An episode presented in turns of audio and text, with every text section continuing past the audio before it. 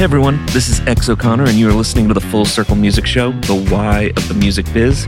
Hope all of you had a very Merry Christmas. We are coming at you with another recording live from our last songwriting retreat.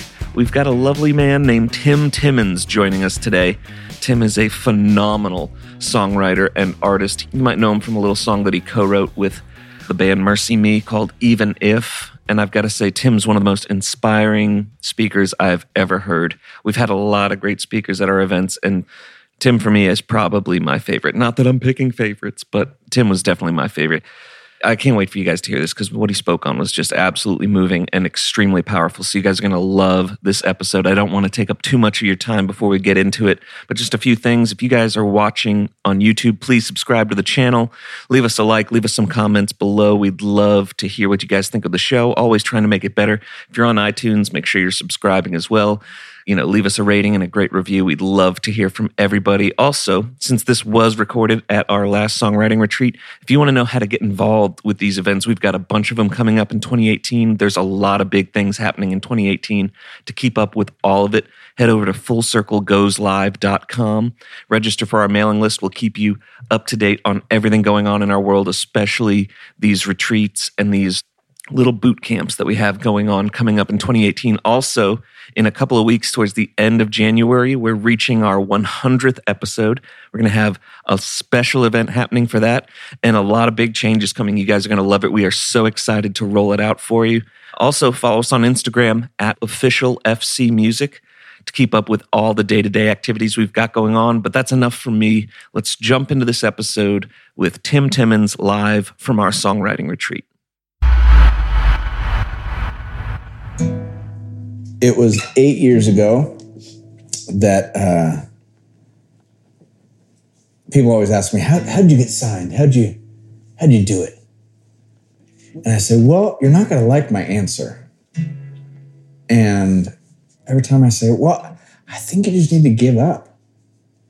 And I'm like, great. Okay. Well, let's take an offering and we're done. You know, it's just like, but eight years ago, I, I realized that I was a varsity American Christian, better than most people that I knew. If you want to like do a Bible drill, I'll probably win. Like I'm, I was awesome, you know. and I found that at the end, I was a worship leader at a ginormous church in California, and I was exhausted. My soul was exhausted. I was trying to get my songs out there so people in Nashville or somebody would see it at some point, you know. So I'd win these songwriting contests all over the place and these worship conferences. They'd say, "Hey, let's do a contest," and I kept winning those. It was really like, you guys, don't you see Nashville? Don't you see labels that you should totally sign me, you know? And crickets kept chirping, and I was exhausted. My soul was so tired because I was pining for everything but what I was supposed to be pining for, you know. I realized that my atheist neighbor was just as soul tired as I was. And I'm like, aren't I supposed to be the guy with like the answers? Like, I have Jesus and I've got this, I'm a Christian, right? But I was still soul tired. That's when I think Jesus asked me to burn my Letterman jacket, my varsity American Christian Letterman jacket. And I wrote this song with one of my favorite writers, Jenny, you know, Ali Dahlgren, Ali Rogers. And it was actually one of my first one of my first co-writes in Nashville because I've been writing here for about 10 years now. And I sat in this room with Ali, and Ali was really it was our first co-write. And you walk into this room, and all I know is all I can read is she's like, oh, another Christian. that was just the feel that she was putting off, like, oh, worship leader, please. This is gonna be the most cliche time of my entire week right here, you know? I just felt it from her. And we just started talking and wrestling through things. And, and that's been my prayer for eight years straight. That my kingdom was so dumb. Like, what a waste of my entire life. Like, trying to polish it up, trying to protect it, trying to like show people, hey, you guys, you see how cool this is? Like, check out this. You know, my whole life was like building my own kingdom. What a waste so this prayer that I didn't even know what I was praying really with Ali while we were writing the song became a life prayer that has been changing every part of me. when I'm saying, okay, I'm done being awesome. I'm done trying to get everybody to check me out. I'm done. It's like it got me nowhere. So, Jesus, if you want to open doors, you can. So, when I say give up, I'm saying give up your kingdoms and your queendoms and seek first the of, and he seems to work things out because if the king knows what's best for his kingdom, then he probably knows what's best for you and me. It was just this like mind blowing moment of going, oh, you mean I don't have to hump everything that walks to try to get what I think I want, you know? And so I quit. I quit trying to be awesome. I quit trying to get all these Nashville to check out my songs and and I ended up living this life for a few years going, okay, Jesus, I'm done working for you. I'm literally done. I don't want to work for you anymore. It was too tiring. I just want to hang out with you and that's it. And whatever happens out of that, awesome. And so that's kind of what I started living and writing this in my wrist every day, going, hey, just live as this as though this is true. Jesus is at work in all things. So I wrote all these songs, and then all of a sudden I did a record with a guy named Paul Mabury, who's a great drummer and producer and friend. And then every label in Nashville said, Hey, Tim, hey, buddy, you know, want, to talk? I'm like, now? I w- I'm done with it. I don't need you people anymore for my own soul and for my own kingdom because my kingdom's stupid. And so ended up signing with Provident, um, which is a label here in town, and doing two records with them. And Jesus keeps opening up doors, which is pretty amazing. And so when I say give up, that's what I mean. I, I mean, it's like, Jesus, you obviously probably know what's best for me and my soul. And for these songs that we write this weekend, Jesus knows what's best for those. The best way, the best thing for his kingdom, he's going to do something with for that. If that makes sense. It just like takes the the pressure off to go, man, if we wrote a good song today, awesome. If it wasn't, we're like friends now. How cool is that? And we figured stuff out and I learned more things and it's just so much more freeing. And I think that's more the Jesus way versus, I don't know, just trying to be a good Christian music artist. Like, what a waste. Really, I, it's a waste of our one and only life. I'm married to a total babe of 20 years. She's not 20 years old, but we've been married for 20 years. and uh, we have four kids, really cute kids. Feels like five. And let's see, now it's 16 years ago, I was given five years to live. The doctor said you you have stage four cancer and tumors are kind of all over the place and you got five years. Like okay well this is going to change things you know? And that was 16 years ago. And i had surgeries and all these different things and and people wanted me to share my story and my story is not cancer that's the dumbest story that's ever been my story is perspective through this S show that we call cancer, right? Just like that is not who you are or that is not your story. That is the story is the perspective that we walk through these things as if God is in control and at work in all things. And I'm giving you this context because I think it's more important than like how to write a song. Because with great context and with a great foundation, then man, these songs will flow and they're going to flow from the right place and your motivation will be in the right spot. Because, you know, you can go on the internet to learn how to write a great song. You know, I do. I check out this stuff all the time. Like, how did they learn that? But there's something different about coming to this stuff with a posture that's different from everybody else. And it's just walking with Jesus. So I think this, I've called cancer the gift of cancer for me and the gift of cancer is perspective, the gift of losing somebody in, a, in the dumbest of ways, in the most beautiful of ways, is perspective. We've all gone through stuff, and if you're not, wait a week, it's coming, you know? And the gift in it is perspective. And as songwriters, and I would say in our context, I love sport writing. Sport writing, a, a friend of mine in, in California is a Disney writer, Disney writer. And he wrote like High School Musical and all that stuff. He's awesome. But he calls all that stuff sport writing which I appreciate. And I love sport writing, which just means I love writing country. I love writing pop. It is so good for us to like mix it up and find different things and try new things because it really will take us out of our comfort zone, which well done for all of you being here, by the way. Really, really awesome. but I love sport writing. But I think this is more in the context of of prayers. I would say. I would say most of what I do is I'm writing prayers these days. I don't really call them songs. I call them prayers, whether it's on the radio or whether it's just in my own house when I need to remember who I am. That's a prayer. Or if it's a song that we're all going to corporately sing together, that these are all prayers. So that, that's how I see songs in this space is I see them as prayers. And so every time I'm writing these songs, one of the main questions that I'm asking, especially worship leaders as I travel, is, hey, what do your people need to pray? What do you need to pray? And then what do your people need to pray? And speaking of all sons and daughters, that's one of the things I love about them so much is that that all came out of them just asking that question, really. It's like, we're just going to write songs that our people need to pray and then all of a sudden stuff blew up. But it's just a cool posture to start out with instead of I'm going to write an amazing CCLI hit right now, you know. It just matters. It matters how we do these things. I hear an awful lot of songs that don't say anything. I mean, it's just true, and they're they're going to make some money, but they're just not saying anything. And I think as songwriters, as people who are put in charge of helping people pray, like, what if we help people pray some bold prayers? Not just like, I, I, okay, love me through this. I wrote a song. My question is, what is being said here? It's called the Nothing Song. And if you use some of these lines in your last song, I'm sorry. You probably should. Some of these lines are really great by themselves, but okay, I'm going to shut up.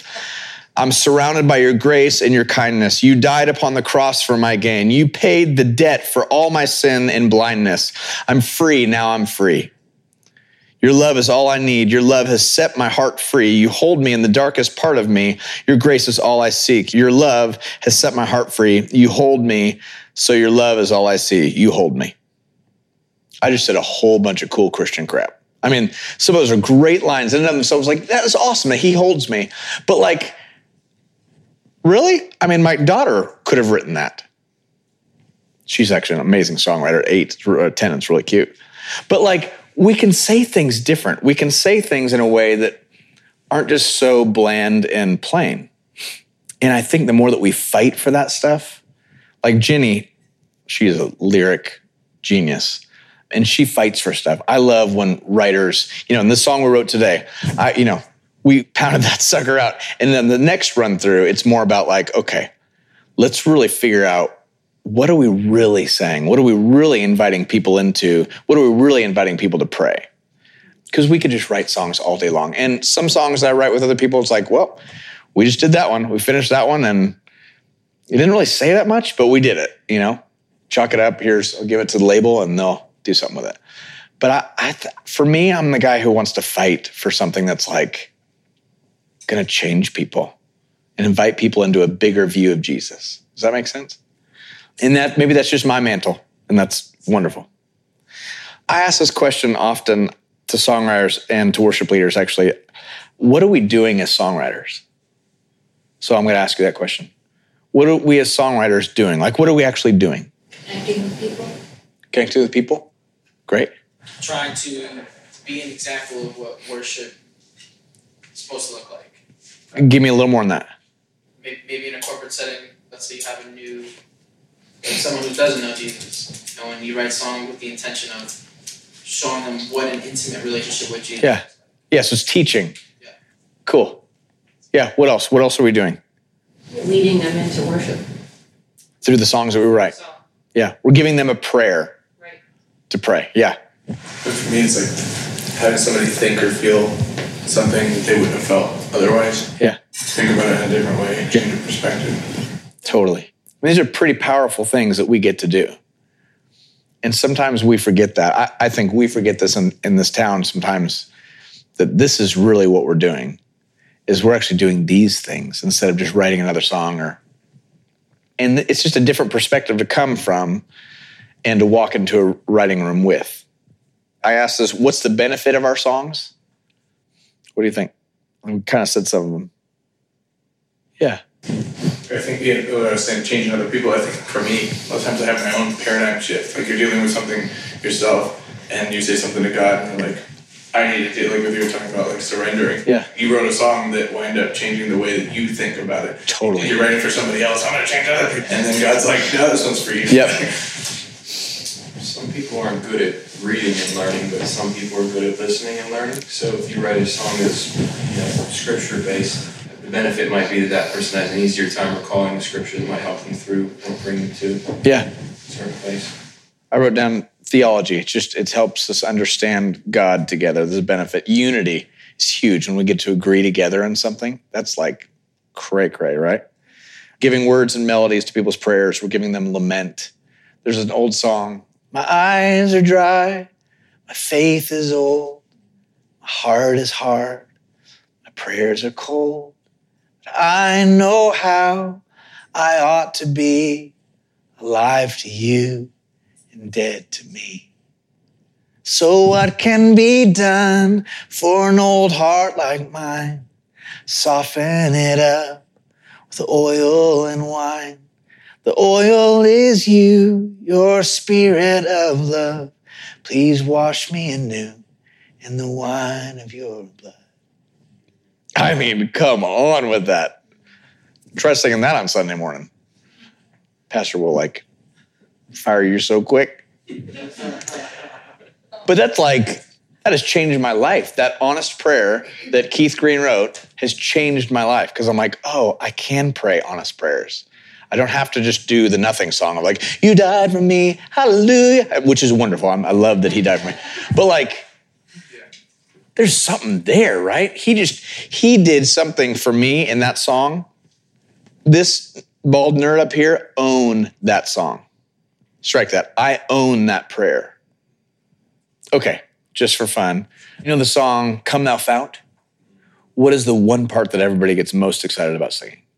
Lyrically.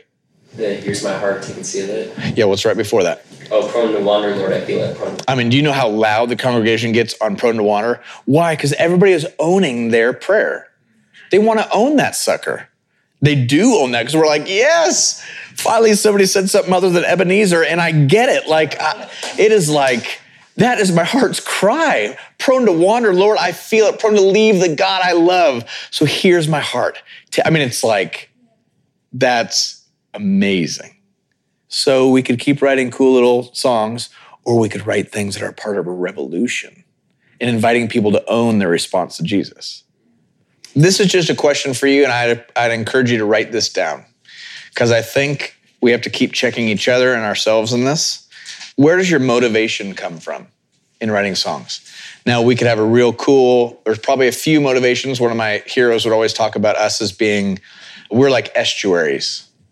There's so we're clean water and salt water mix, and that's sometimes the most fertile ground is in estuaries. And there are parts of me that they're great motivations as I'm writing a song, and then there are other parts of me that's like, uh oh, you got to write that on your wrist again, Timmons. Right?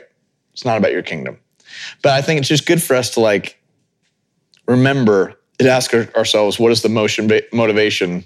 Where's our motivation coming from? And it's really a war of kingdoms. I'm going to write that song at some point.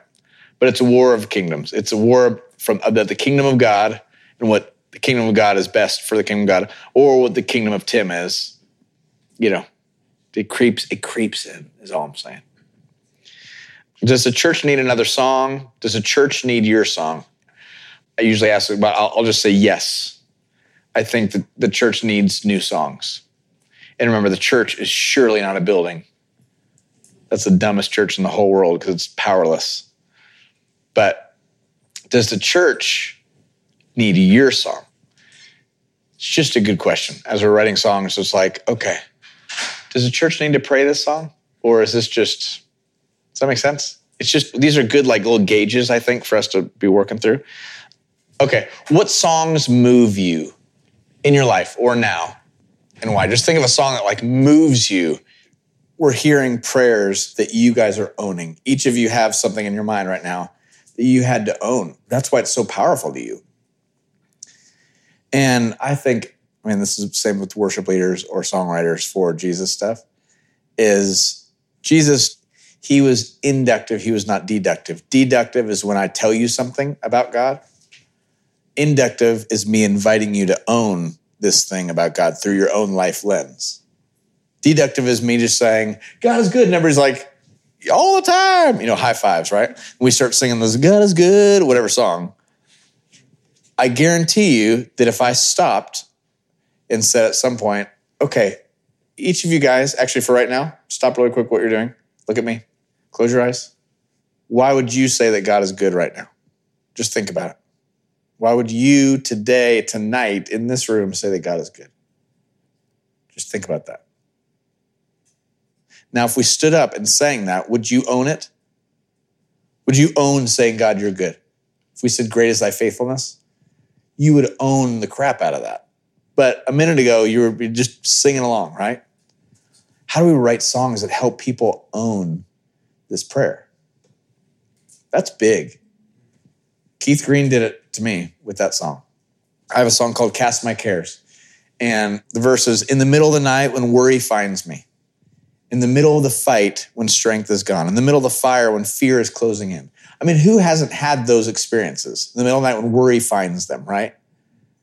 Anybody can hear that and go, oh, I've been there. That's what the, each of these songs like is connecting with you because you've owned it. So for me as a songwriter, especially in this space, I'm saying, how are we helping people own their prayers? Now you don't get to own it because you're writing it, but not everybody's coming from the same place that you're coming from. But we all feel the same fear. If that makes sense. I go through the who, but I'm going to skip that. Who's the audience and who are the participants in each of these songs? I think about that when I'm sport writing. Who's the audience? You know, we've got to know the first person. Who am I writing this to? That's all that stuff. But like, who's hearing this and how are we writing to help them? so that's why I love the question. What do your, if you're writing worship songs, what do your people need to pray? Really thinking about the who. So I was a communication major and, you know, in real estate, they say, the three main words in real estate are location, location, location, right? And I think in communication, the three words are audience, audience, audience. Like we got to know who we're actually doing this to, inviting into something. There's something there. Okay. And the how, I had a friend years ago that I, I let him hear my first record. His name was Fernando Ortega. He's like this amazing hymn singer and writer and oh my gosh. And i grew up on, under him. And so i had him hear my first record. And guys that record is t for terrible is what it is. And just i mean these like abstract thoughts and nobody would know any i mean they could not even like grasp any of these things because they're so lofty and like but i was like oh but did you get the subtlety with the dig and wig? I mean did you get it? And it's like well i don't know what you're talking about i mean you know it was just so classic nerdy songwriter guy. But he said, Don't ever tell anybody that I told you this. So I'm telling you that he told me this. he said, Tim, these are good. He said, But don't try to write hooks, but write hooks. I was like, Don't try to write hooks, but write hooks. I don't know what the heck you're talking about.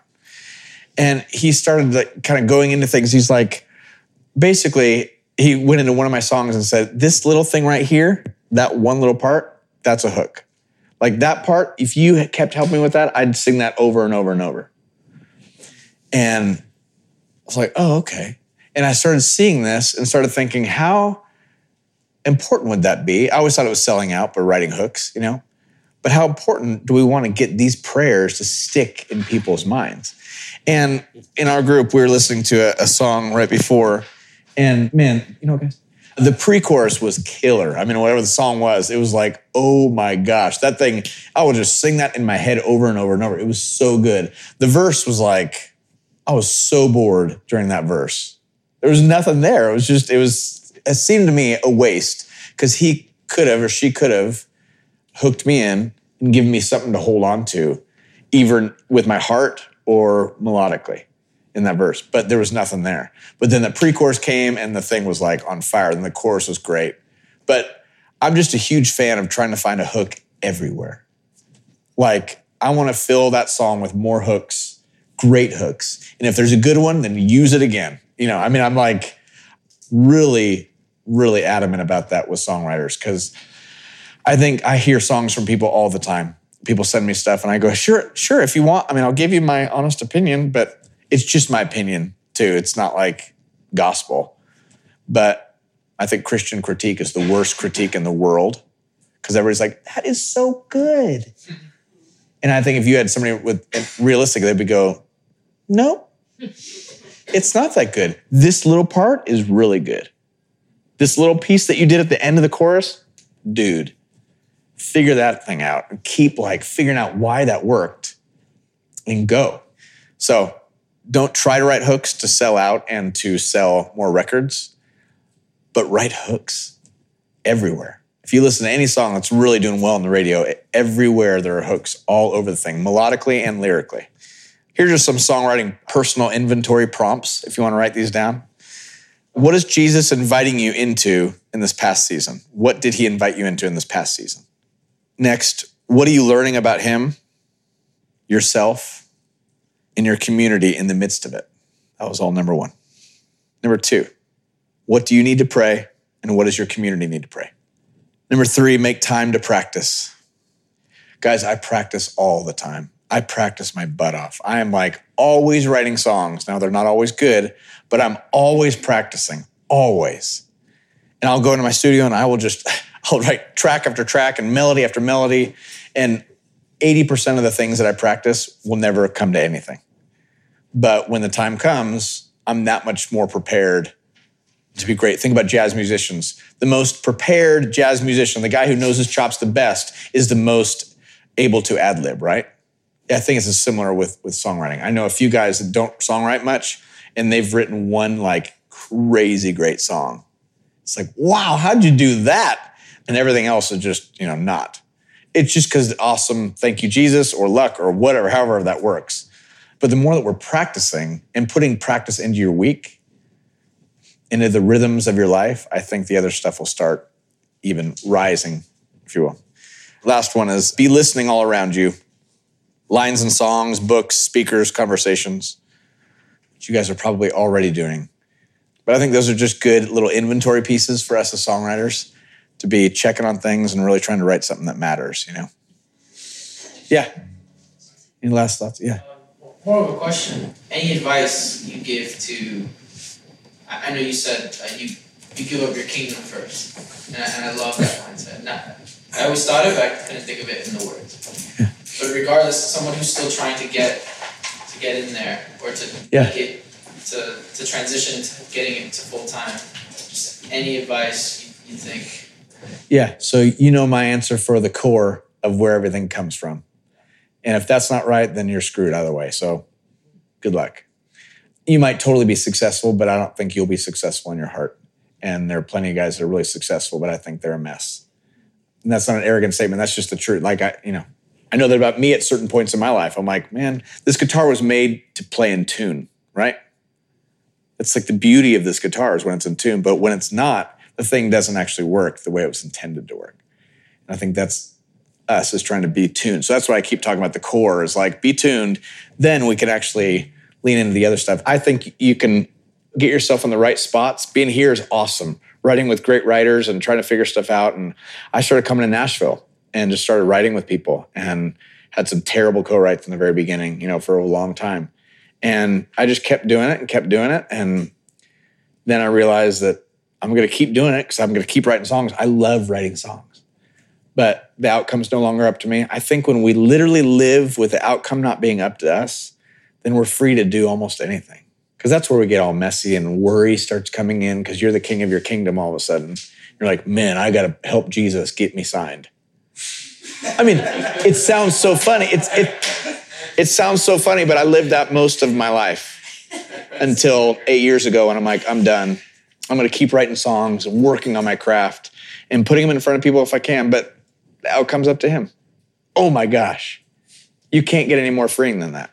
It's the best, and everybody around you will go like, "Oh, that guy's kind of beautiful."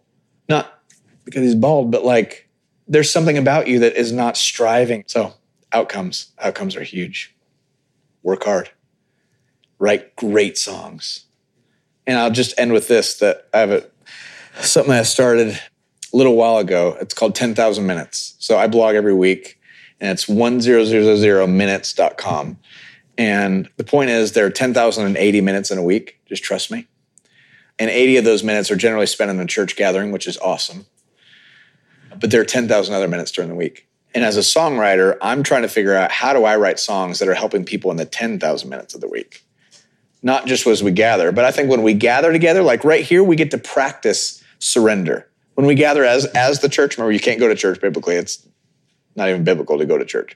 It's who we are when we gather. When we gather for 80 minutes, we get to practice going, okay, I surrender. We're going to sing some of these songs that we just wrote tonight. We say, I surrender. We're practicing it in a safe place. Then all of a sudden you walk out those doors, you have 10,000 minutes until you gather again. So, how do we practice Jesus all week long? He says at the end of the Sermon on the Mount, whoever hears my words and puts them into practice all week long is wise. If you don't, you're just kind of foolish.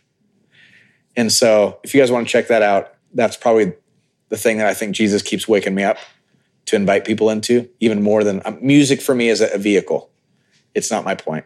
It's a great vehicle to get me in the door to invite people into a, a bigger reality about Jesus. So, thanks, you guys.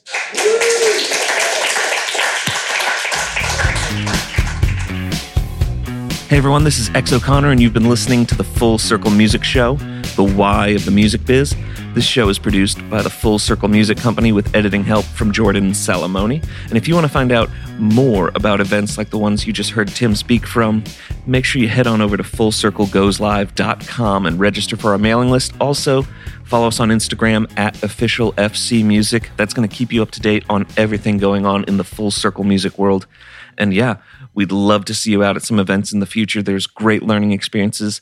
Like I said at the beginning of this episode, we've got a lot of big things happening in 2018. We're very excited about towards the end of January, we're reaching our 100th episode. We've got a very special episode planned and some big changes coming to the show that we think you're all going to love. So if you're on YouTube, make sure to subscribe, leave us a like, leave us some comments. If you're on iTunes, make sure to subscribe as well. Leave us a rating and a review. We'd love to hear from you. We always are looking to make the show better. Thank you guys so much for tuning in. Again, hopefully everyone had a very Merry Christmas yesterday, and we're looking forward to seeing you all next week.